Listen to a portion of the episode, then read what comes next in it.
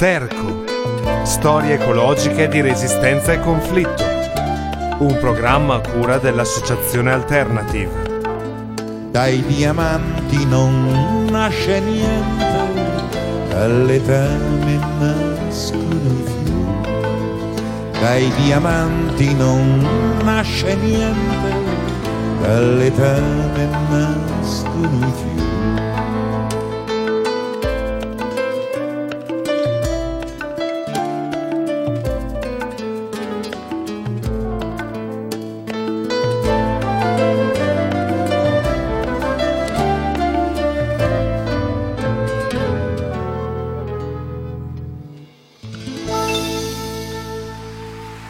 Ciao a tutti e tutte, bentornati a Sterco, storie ecologiche di resistenza e conflitto. E la storia da cui partiamo oggi, per introdurre un tema di discussione, è uno spunto che viene da un'esperienza personale del sottoscritto, perché eh, nel 2010 io, allora giovane studente, avevo avuto modo di fare un'esperienza di Erasmus in Messico, nel corso della quale avevo fatto delle delle ricerche che poi erano diventate la mia tesi di laurea in sociologia e av- l'avevo fatta su delle mobilitazioni ambientaliste, delle lotte ambientali che c'erano in corso nello stato di Jalisco, la zona dove abitavo io. E eh, in particolare volevo parlarvi di una di queste, che è la lotta avviata da una piccola comunità di contadini eh, di un paesino chiamato Temacapullin, è situato negli Altos di Jalisco, una zona, diciamo, eh, un altopiano all'interno del quale ci sono dei canyon e in, con queste valli abbastanza strette e molto fertili, in cui è situata questa piccola comunità. Era stata decisa la realizzazione di una diga che avrebbe eh, eh, chiuso il fiume che passava vicino all'abitato, creando un lago che avrebbe completamente sommerso l'abitato e tutti i campi circostanti, e la comunità si era attivata a partire fin dal 2007, quindi tre anni, almeno tre anni prima di quando sono arrivato io, e il conflitto era in pieno svolgimento quando io nel 2010 incontro questi, casualmente tra l'altro, questi manifestanti di questa comunità. E mh, mm, vabbè, poi la, sto- la, storia della mobilitazione sarebbe molto lunga, non è l'oggetto di, della puntata di oggi. Lo spunto però eh, da cui volevo partire era un episodio che ho avuto modo di vedere all'interno di questa mobilitazione quando durante un incontro pubblico a cui partecipavano diverse realtà eh, che si stavano in qualche maniera interessando al caso della diga, erano quasi tutti oppositori, ma c'erano anche alcuni, diciamo, pro, o perlomeno oppo- che si opponevano solo a alcune parti del progetto. All'interno di questa assemblea ho avuto modo di verificare quello che era una cosa che mi era capitato di studiare solo sui libri dell'università, cioè il tema delle diverse correnti di pensiero che ci sono all'interno dell'ambientalismo. E questo sarebbe un po' il tema di oggi. Ehm, in particolare, rispetto alla decisione che si doveva assumere in quell'assemblea su alcune azioni da intraprendere, era emerso come eh, alcuni gruppi eh, legati più alle tematiche dell'acqua, della gestione dell'acqua, fossero in realtà anche possibilisti sul tema della diga perché comunque si trattava di eh, un discorso portato avanti anche dai proponenti del progetto di gestione razionale delle acque, di salvaguardare alcune parti del paese che avevano bisogno di approvvigionamenti idrici e quindi erano possibilisti sul tema della diga eh, e quindi avevano una certa tipo di posizione sul tema. Poi altri invece gruppi che si opponevano da un punto di vista più che altro della tutela della biodiversità del canyon, delle, de, degli impatti che avrebbe avuto sulla flora e sulla fauna ehm, e come aveva fatto la battuta uno dei presenti, sembravano più preoccupati degli animali che vivevano nel canyon che dalle persone che ci vivevano. E poi un'altra parte era invece tutte quelle realtà che rappresentavano i gruppi di contadini, gli abitanti delle comunità locali che difendevano anche sì, il loro legittimo piccolo orticello nel senso del campo piuttosto che dell'abitazione, piuttosto che delle terre ancestrali, anche perché questa era una comunità molto antica, ancora di origine india, e quindi eh, in questa assemblea erano emersi in maniera veramente incredibile come certo si era tutti contrari alla diga, ma poi declinato nella realtà eh, e nel, nei dettagli emergevano delle, proprio delle diverse maniere di intendere il cosa significava essere ambientalista e cosa significava partecipare a una lotta ecologista. Ecco, questo piccolo esempio era appunto per introdurre il tema di oggi, cioè quando, eh, e que- che troviamo anche poi nella vita di tutti i giorni di, come militanti, Cioè, quando si è d'accordo nel dire che ci sono problemi ambientali, poi tante volte non si è per nulla d'accordo nel come risolverli, nel come problematizzarli e nel come affrontarli. Quindi ecco, eh, questo è il tema che volevamo sviscerare oggi. Eh, prima di andare un po' più nel, nel dettaglio su questo tema, partiamo con un primo pezzo dei Canteca de Macao.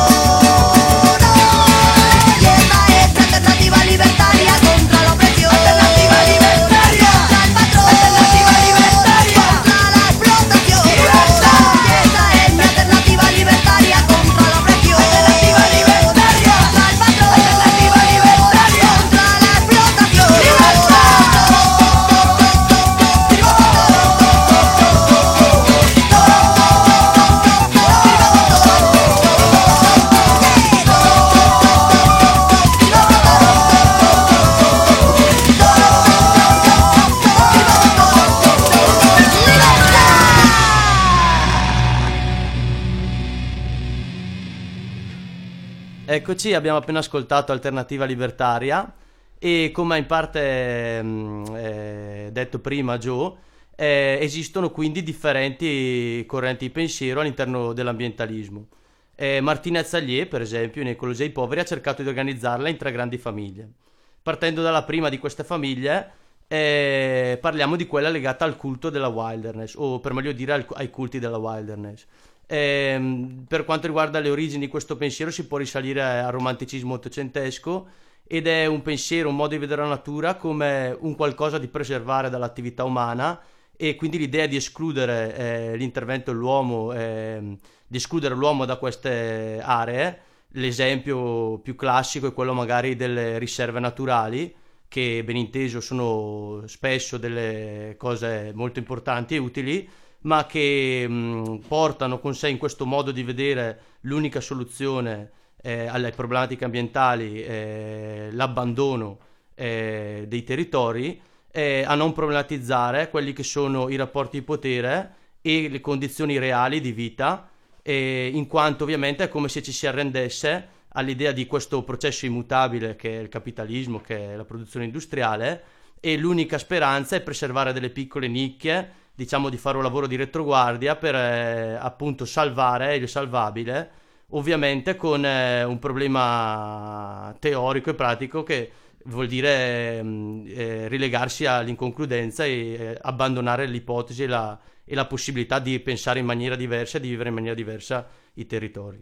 arrivando poi anche a paradossi, mi veniva in mente, come un caso che c'era stato in Amazzonia di eh, una realizzazione di una grande opera nella quale era previsto che le comunità indigene venissero spostate perché si doveva realizzare all'interno delle opere del progetto una riserva naturale all'interno della quale non doveva esserci presenza umana, quindi per tutelare la biodiversità si escludeva anche la parte umana di quella biodiversità, eh. semplicemente perché si dava per scontato che dove c'erano uomini non poteva esserci una riserva naturale, quindi visto eh. che queste popolazioni originarie magari cacciavano, visto che si istituiva che certe specie non potevano essere cacciate, eh, venivano escluse dalla zona anche loro, ecco, sempre riflettendo per un'idea di questo genere. si può arrivare appunto al paradosso, in questo forse ha senso parlare di culto della wilderness, di escludere, di non considerare l'uomo come facente parte della natura, quindi de, insomma, di non vedere la realtà. La seconda grande famiglia che Martinez Allier va a individuare all'interno dell'ambientalismo è quella del Vangelo dell'ecoefficienza, anche qui mutua una metafora presa dal, dal mondo eh, religioso, ossia quel credo per il quale le problematiche ambientali e la crisi ecologica possono essere risolte attraverso un processo di modernizzazione ecologica, intesa come tutto un insieme di eh, trovate tecniche in grado di eh, rendere più efficiente la produzione industriale. Si è quindi tradotto questa corrente in un eh, movimento composto principalmente da ingegneri tecnici che hanno eh, indirizzato il proprio lavoro di ricerca eh, nell'individuare tutta una serie di scoperte in grado appunto di eh, migliorare la produzione e rendere più efficiente eh, e di rendere più efficienti i processi eh, industriali. Chiaramente eh, una delle problematiche più forti che emergono da questo modo di approcciare l'ambientalismo sta nel fatto che, ad esempio, non vengono problematizzate le dinamiche di, mo- di potere che stanno alla base della crisi ecologica e di tutti i conflitti che eh, ne susseguono. E chiaramente questo modo di vedere l'ambientalismo è servito al capitalismo stesso attraverso la green economy a eh, porre quelli che eh, sono i limiti fisici eh, del, nostro, del, nostro, pianeta come un'ulteriore possibilità di creare profitto, un'ulteriore possibilità di eh, allargare i confini della crescita eh, economica a dismisura e sostanzialmente si è trasformato in un progetto fortemente co- compatibile, anzi quasi richiesto dal modello neoliberista che si fonda appunto sulla fiducia illimitata nella possibilità di, espe- di estendere i confini eh, della terra e i confini ambientali. Addirittura si arriva a casi come quello dell'economia basata sulla riparazione dei danni ambientali, su tutta quella chimica di cura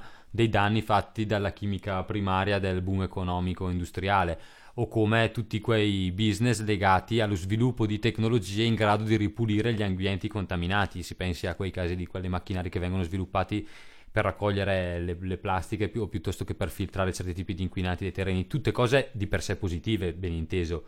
Il punto è che sono tutti comunque il riflesso di quella che è appunto una eh, risposta tecnologica al problema ambientale che, sebbene abbia degli aspetti interessanti e virtuosi, tende, e in molti casi non problematizza proprio per scelta, eh, quello che è l'impianto alla base, cioè il fatto che il capitalismo si basa su un certo tipo di distruzione dell'ambiente e che la risposta tecnologica, se non problematizza questo impianto alla base, tende solo a mitigare negli effetti negativi, ma nei fatti non lo, non lo cambia mai veramente, quindi diventa un po' un pretesto per creare un mercato sul danno creato a monte.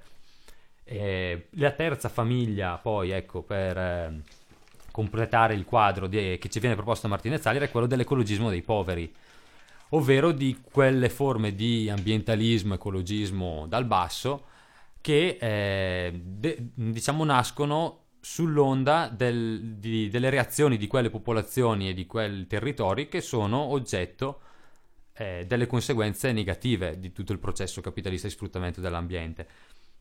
l'ecologismo dal basso, che viene anche definito ecologismo dei poveri, ovvero un ecologismo degli ultimi, che in molti casi è un ecologismo di necessità di popolazioni o di settori della popolazione che non erano eh, ecologisti per scelta ideologica o per formazione culturale, ma che attuano un ecologismo de facto perché difendono eh, magari sistemi ambientali sui quali basano la propria esistenza o pratiche di relazione con l'ambiente che sono tradizionali e che sono sostenibili semplicemente perché eh, la storia antropologica di vita nei territori le ha create come tali e che poi magari sviluppano una coscienza ambientalista in un secondo step nel quale problematizzano le dinamiche con, con le quali si stanno scontrando.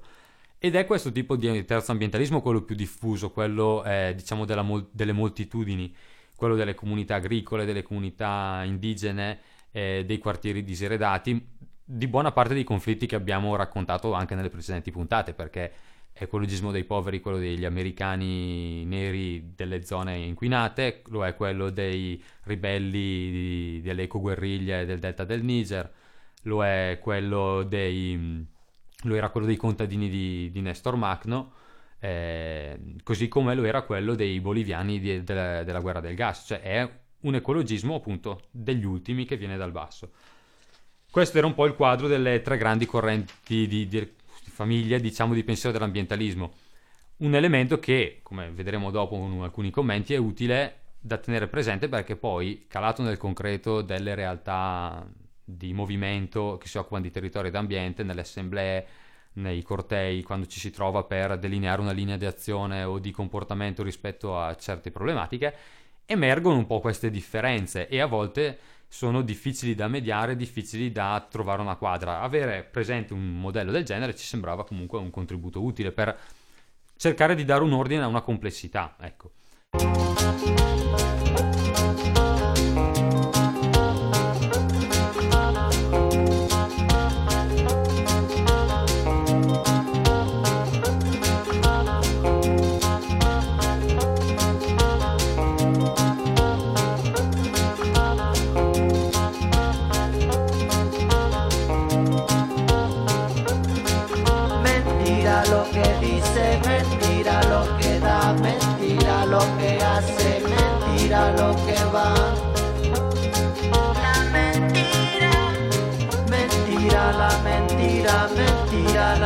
Mentira lo que cuece bajo la oscuridad.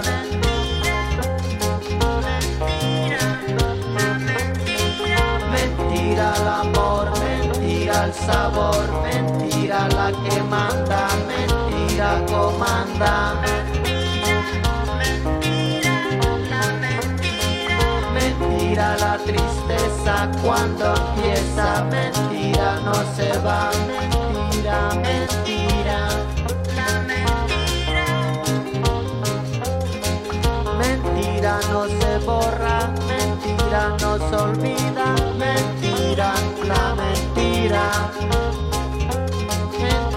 cuando llega, mentira nunca se va. Mentira, mentira la mentira. Mentira la verdad.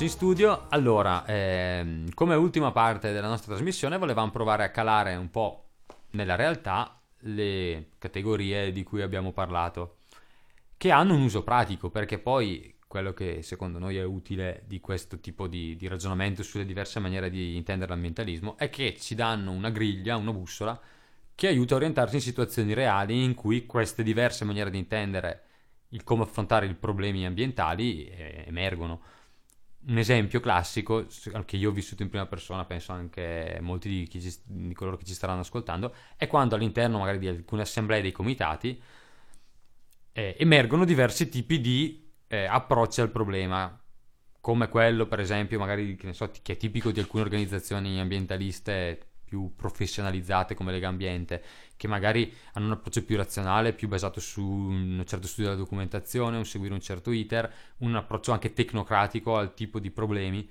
eh, che magari vanno in contrasto col gruppo di agricoltori piuttosto che di eh, residenti, che invece fanno più un discorso, diciamo, da ecologia de, de, de, dal basso, quindi eh, sono più concentrati sugli effetti negativi in termini sociali e ambientali del problema di cui si sta parlando.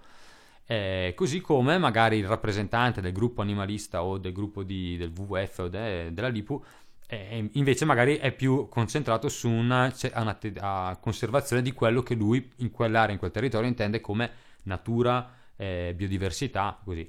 Ognuno di questi ha magari all'interno della questione reale un suo portato di, di verità e di, di ragione. Il problema è che poi quando si tratta di dire cosa si fa, come ci si muove, eh, che tipo di iniziative si portano avanti, su che cosa si focalizza la lotta e su che tasti si spinge e con che modalità, ovviamente eh, possono anche e spesso entrare in contrasto o proprio parlare linguaggi diversi.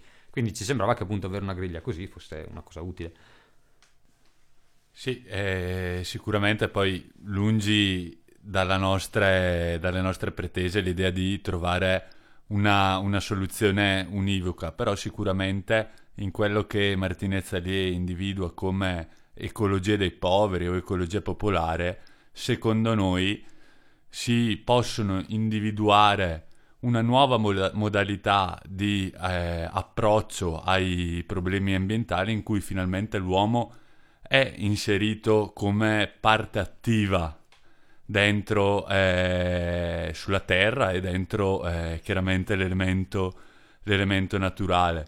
Ed è in questo caso proprio questo tipo nuovo di approccio a, all'ambiente e a ciò che ci circonda il presupposto eh, per poter far partire una nuova eh, modernità in cui chiaramente anche que- tutti quei saperi ancestrali, quei saperi tradizionali che sono poi spesso appannaggio di quelle popolazioni marginali, quelle popolazioni eh, che vengono diseredate, che vengono criminalizzate e delegittimate dai, dai processi di sviluppo, possono invece dialogare in maniera aperta e eh, diciamo così sullo stesso piano con eh, le scienze moderne, l'agronomia, con eh, le scienze tecniche e, e chimiche proprie del, del, mondo occidentale per dar vita a un nuovo processo di modernizzazione che sappia finalmente tenere in conto anche eh, l'ambiente e tutte le, dina- la, le ingiustizie che eh, attorno al degrado ambientale eh, nascono e crescono. E un, un aggancio con questo è per esempio in Italia il, tutto quel ritorno a, alla, alla, terra, quella riscoperta delle pratiche contadine, eh, quella rivalorizzazione dei territori che poi ha un suo impatto. Io penso a tutta la, la campagna che c'è stata sul referendum per le trivellazioni petrolifere, di come eh, uno degli slogan principali era che il petrolio era vero, era quello dei territori. E lì ci si riagganciava anche a, appunto a un portato popolare dal basso di quelle popolazioni contadine che magari un certo tipo di sviluppo industriale del sud Italia lo avevano vissuto anche come una distruzione dei loro ambienti. Infatti, eh, sempre in riferimento a questa diciamo, categoria dell'ecologia dei poveri, mi viene in mente che forse il nome può essere anche un po' ambiguo e non, riuscire, e non spiegare appieno di cosa si tratti, in quanto in un certo senso anche la nostra è un'ecologia dei poveri anche perché noi siamo poveri di potere come loro, cioè infatti quello che probabilmente Allier intendeva col, eh, col discorso di povertà era una asimmetria di potere subita dalle popolazioni che devono abitare i luoghi e che proprio per questo si accorgono prima e più profondamente delle problematiche che questo modello di sviluppo crea. E sono poi queste popolazioni quelle che eh, si attivano e danno origine a buona parte delle lotte ambientali che vediamo. In, conclusione, per la puntata di oggi, l'invito con cui volevamo lasciarvi era quello di provare a, dire, a, a cercare di, di, di, usare questa griglia di, di analisi delle realtà che, che, che vedete, delle, di chi si occupa di ambiente attorno a voi. Perché secondo noi è un modo interessante per cercare di salvare la mediazione che può esserci tra queste diverse spinte a un cambiamento ambientale. Ovviamente partendo dall'idea che, che perlomeno quella che portiamo avanti noi, che comunque c'è un'incompatibilità tra l'ambiente, la sua tutela, la maniera sostenibile di viverci dentro e quello che è il capitalismo. Però ovviamente visto che tra le diverse correnti c'è chi ha un atteggiamento che è più possibilista o più eh, anche come dire connivente con quello che è li, la maniera capitalista di relazionarsi alla natura, il conoscere queste diverse maniere di pensare può essere, può essere utile. Ecco. Sull'onda di questo ultimo invito vi salutiamo, vi diamo appuntamento alla prossima puntata e vi lasciamo con un pezzo di Zorba. Ciao a tutti! Brescia. L'amministrazione comunale non si costituisce parte offesa. Dopo un danno così grande fatto a un pezzo di città, PCB. Con chi ce la dobbiamo prendere? Una città malata, lo vedi dalla tangenziale, l'aria è viziata, alla castella è pestilenziale, e basta passare che non credi ai tuoi occhi se vedi pacchi d'amianto che sono stoccati in via Brocchi e credere alle istituzioni è come credere ai tarocchi, parlano di bonifiche, tu ti tranquillizzi, Brescia deve svegliarsi, ogni cittadino attivo, la falda è contaminata dal cesio radioattivo, Fukushima e Chernobyl, questa città è un fallout Se il problema è il PCB fratello siamo a knockout. Cromo 6, PM10 2,5 Ital cementi, inceneritore La salute è una questione di prezzo. Chi paga? Sono le nostre esistenze. Chi indaga? Se il problema non esiste Non ci saranno sentenze. È una lotta quotidiana ad ogni nocività. Non c'è più tempo siamo alla frutta fra. Questa città è Contaminata.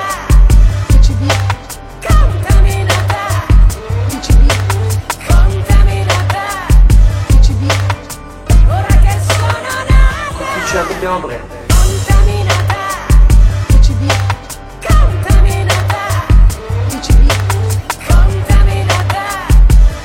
Loro mi hanno detto che non c'è da preoccuparsi. Adesso non gli credo più. Mani, polatori abili su terre fragili che se potessero si piperebbero anche le piste ciclabili. Cambiano faccia come cambiano denti prodigi, esseri illogici, il combinato urbano, bresciano e disconnesso, il territorio avvelenato, più zozzo del mio cesso, ma come siamo messi, li abbiamo lasciati fare ed ora siamo felici nella merda galleggiare. Cemento e PCB, amianto e DDT, la terra dei fuochi tra vent'anni sarà qui. E tu che sei felice ti respiri la vernice, benvenuta nel paese delle meraviglie Alice. La gente è infelice, quadri senza cornice, veleno nei polmoni ma la tele non lo dice. Ed il profitto sale con il centro commerciale, tu stai zitto e mangi male, nel frattempo questa terra è Contaminata.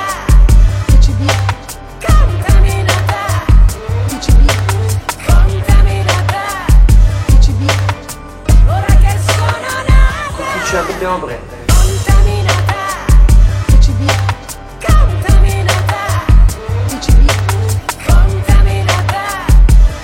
Loro mi hanno detto che non c'è da preoccuparsi. Adesso non gli credo. Questa città addormentata pensiamo solo ai soldi. C'è chi l'ha detto per anni noi moriremo sordi. PCB fa soldi, rifiuti fan soldi. L'acciaio fa soldi, l'ospedale costa soldi, soldi, soldi. Il loro obiettivo rimane sempre l'oro. La Caffaro è un simbolo che se produci lavoro Poi puoi uccidere il popolo, bisogna fare in fretta E non basta indignarsi a Pasquetta. Dopo presa diretta Pensa, autostrade tangenziali, l'alto alta velocità su nuovi inutili binari, centri commerciali. Siamo nelle mani di pazzi, strette sul nostro domani. E non chiamarci ambientalisti, che figli dei fiori sono nonni. Se proprio insisti, siamo una sana civiltà contro una visione insana, rete anti, nocività bresciana, attivisti pronti alla difesa di una città che è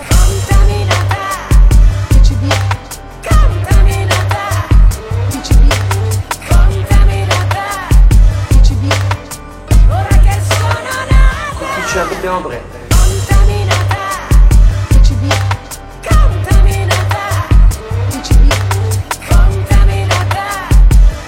Loro mi hanno detto che non c'è da preoccuparsi. Adesso non gli credo più.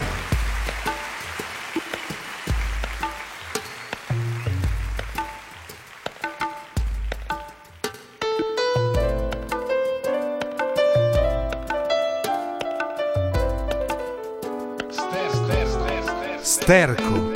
Storie ecologiche di resistenza e conflitto. Un programma a cura dell'Associazione Alternative. Dai diamanti non nasce niente, dalle tane nascono i fiori. Dai diamanti non nasce niente, dalle tane nascono i fiori.